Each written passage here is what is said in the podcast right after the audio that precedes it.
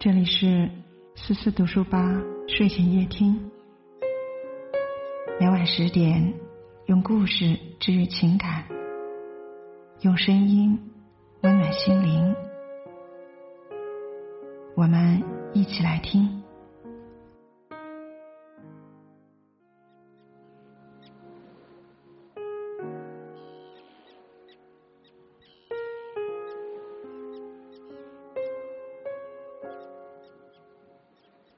今晚要和你分享的文章来自于李月亮。再见了，可爱的世界。高三女生跳河身亡，遗书曝光，大人们别再犯这个错了。又是一桩悲剧。十一月七号，上海高三女生欣欣留下一封遗书，跳河身亡。她离世的过程有点奇怪，好像是轻飘飘的走了，但又让人心里很沉痛。这是个一向温柔胆小的女孩，她习惯晚睡。出事那天凌晨两点，她还在熨衣服、整理房间。爸爸看到了，特意提醒她早点睡。谁知没多久，她就离开了家。之后还更新了微博。凌晨三点，她又发了一条朋友圈：“我没有早恋，有点不开心。”就这样。配图是一个卡通人物坐在车上。图片上有一行文字：“我上路了。”八八六，凌晨四点，他来到河边，跳进了冰冷的河水。家人在他的房间里发现了遗书，赶紧报警，可是已经晚了。上午十点，他的遗体被打捞上岸，一个蓬勃美好的生命就这样成了一具水中浸泡的尸体。警方认定是自杀。欣欣的遗书用清秀的字体简单写了几行字。在理房间的时候，有种久违的轻松感，又有点紧张。唯一有些遗憾的是，不能再见到熊熊了。另外，请不要指责我，抱歉。再见了，这个可爱的世界。我没有早恋，也没有作弊，请不要无端怀疑我了。我从来没有想过害人。可为什么一直不快乐？今天下午去了市六医院，但由于缺乏生活常识，到的时候医院门诊已经关门了。人们推测他自杀的原因是受了委屈。之前欣欣在和朋友的聊天记录中也几次提到，老师无端怀疑他考好了是作弊，考不好是早恋，这让他觉得过分难过。在微博里。欣欣还多次为别人打抱不平。老师说，一个有些胖的女生缺乏高中生最基本的自制力，她感到气愤，想反驳老师缺乏人类最根本的善良。字里行间，我们可以看到欣欣的敏感和超强的同理心。他同情别人的痛苦，就像自己受到了伤害一样，好想抱抱他们。一个多么温柔善良的女孩子呀！可是，面对不期然的伤害，他自己也没能扛过去。那几行遗言看起来非常轻，非常平静，而事实上，在写下那几行字的时候，他内心一定翻滚着惊涛骇浪，一定压抑着剧烈的挣扎。一个那么胆小的姑娘，要选择死亡，永远离开今生挚爱，这是多么艰难而恐怖的决定。可她还是选择了在凌晨四点来到河边。跳进了漆黑冰冷的河水。那些大人看起来无关痛痒的指责，在他心里就是一个千斤巨顶，压得他活不下去。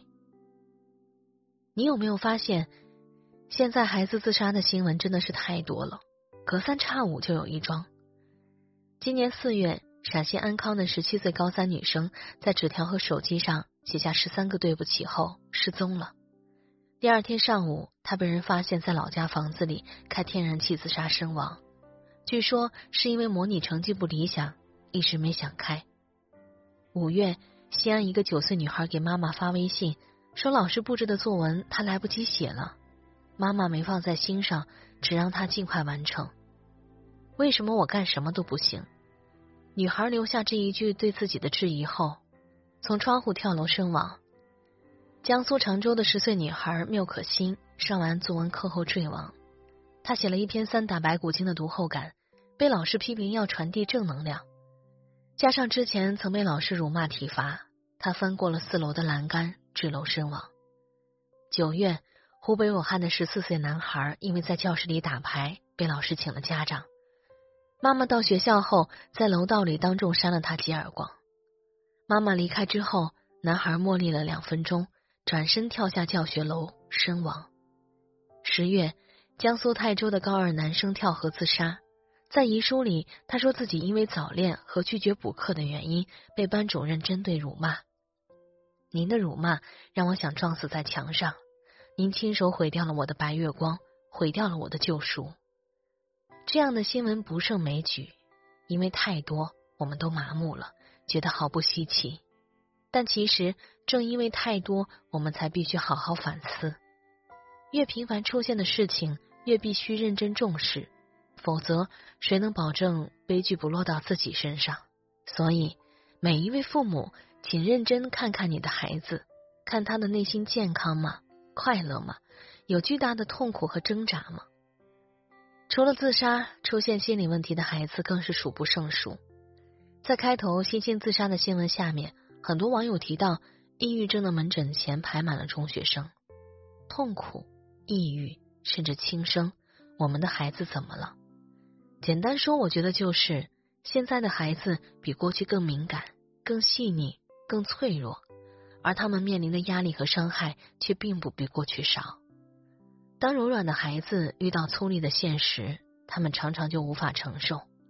孩子的内心本身就是敏感柔嫩的，他们拥有比大人更强的同情心和感受力，也更容易感到委屈和痛苦。被怀疑作弊和早恋的星星，就在微博上为那个跳楼的初三男孩说过话。他不平于大人们对孩子心理问题的忽视，你又怎么了？这算什么？你只是青春期叛逆，我们都是这样过来的。而在提出这些追星疑问两个月后，十七岁的星星也跳入了河中。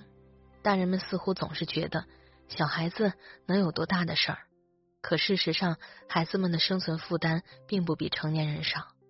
就像上面这一桩桩让人叹息的新闻，在巨大的学习压力下被老师冤枉。体罚，因为一点小事儿被家长谩骂、责打，父母一意孤行，自己的声音永远不被听见。大人们强势无理，孩子再不满意也只能听话。比如那个被妈妈扇耳光后跳楼的孩子，他在同龄人面前如此受辱，之后可能要承受长期非议，这无异于他的一场社会性死亡。而很多父母意识不到这一点。他们自己肯定不愿受此委屈，但他们不知道，其实孩子更不愿意。他们总觉得小孩子懂什么呀？懂什么？懂自尊。他们远比大人更需要尊重、理解、信任、鼓励。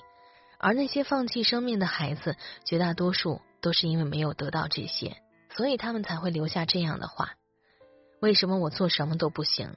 对不起，对不起，对不起，别再指责我了。从来没有想过害人，可为什么一直不快乐？在三观尚未建立的阶段，一个孩子的信心多么容易被摧毁，而一旦活下去的信心都没了，悲剧还会远吗？所以，恳请各位大人给孩子们多一些同理心。不管你的孩子还是别人的孩子，请记住，他是个敏感自尊的生命，多给他们爱和尊重，不要像个愚蠢的莽夫一样残暴的伤害他。上个月有一则新闻，我看后久久不能忘，一直想着，如果大人们都这样，就不会有那么多孩子自杀了。是重庆发生的一件事儿，一辆奥迪车被划了，车主报警后看了视频，发现一个十岁男孩的嫌疑最大。孩子的爸爸被找来看了监控，发现他的孩子确实在车边逗留。当时他问了儿子，孩子说自己没划过车。这位爸爸没办法证明孩子到底有没有划，当场就赔了车主三千五百元。爸爸没有批评儿子，但孩子为此心情很不好，一直不开心，说自己被冤枉了。处理案件的民警得知后，感觉事有蹊跷，于是他花三天时间把监控从头到尾的查看了一遍，最后发现孩子的手一直放在口袋里，而车在进入停车场之前就有划痕了。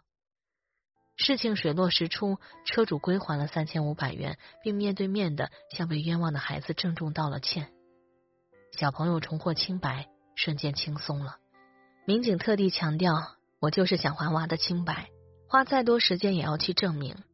如果你冤枉他的话，对他这辈子影响太大了。”在这个事件中，爸爸、民警、车主做的都非常棒，他们不约而同的尊重了一个十岁的孩子。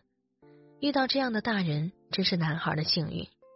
这一次误会不但没有破坏他对世界的信任。反而更巩固了他。别以为这是件小事儿，一场误会，一次挫折，我们大人可能都不以为然，但对孩子来说，真的可能烙印一生。而孩子对世界的认知，就是这一次次这样的事件决定的。如果之前所列的那些新闻事件落到了这个幸运男孩的身上，他应该会有自信去面对和反抗，会有勇气把他遭受的不公告诉爸爸，因为他知道。爸爸会和他站在一起，所以当我们面对孩子的事情时，请一定记得放下你成年人的优越感吧，给他真正的信任和帮助，要把他当成平等、独立的一个人来进行沟通，真正站在他的角度去看待问题，引导他去解决问题，而不是自以为是的乱下结论，给孩子留下一生的心伤。还有一点最最重要，就是一定要尽力培养孩子的抗挫能力。因为这个世界实在有太多的艰难坎坷了，谁也不知道我们的孩子会遇到什么。我们做父母的也许可以给他足够的爱和尊重，但我们不可能让所有人都爱他、尊重他、不伤害他。他只要活在这个世界，就必然会遇到误解、欺骗、指责、打压、背叛。我们无法让他们避免这些，那就一定要教会他们如何面对。前几天，应采儿在节目里提到对孩子的教育，有段话我觉得很对。他说：“培养孩子的抗压性很重要，这样他就不至于碰到一点点事儿就受不了了，就爆炸了。怎么培养孩子抗挫力？唯一的办法就是让他不断的直面挫折，然后战胜挫折。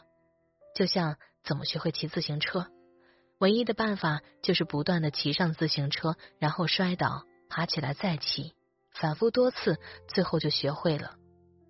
我们做父母要做的，不是一直帮他扶着车，而是在旁边守护和鼓励，防止他摔坏了自己，也避免他在失败中气馁。培养孩子抗挫力也一样，当孩子遇到他能自己解决，也应该自己解决的事情，一定要让他自己面对、自己处理，千万不要什么事儿都你出手。你只要告诉他，我在你身后。如果你实在解决不了，记得求助我。如果小挫折不让他面对，大挫折他一定接受不了。或者一点小挫折，在他心里也会变成过不去的坎儿。当然，如果问题大到孩子自己也解决不了，那你一定及时出手，跟他一起齐力应对。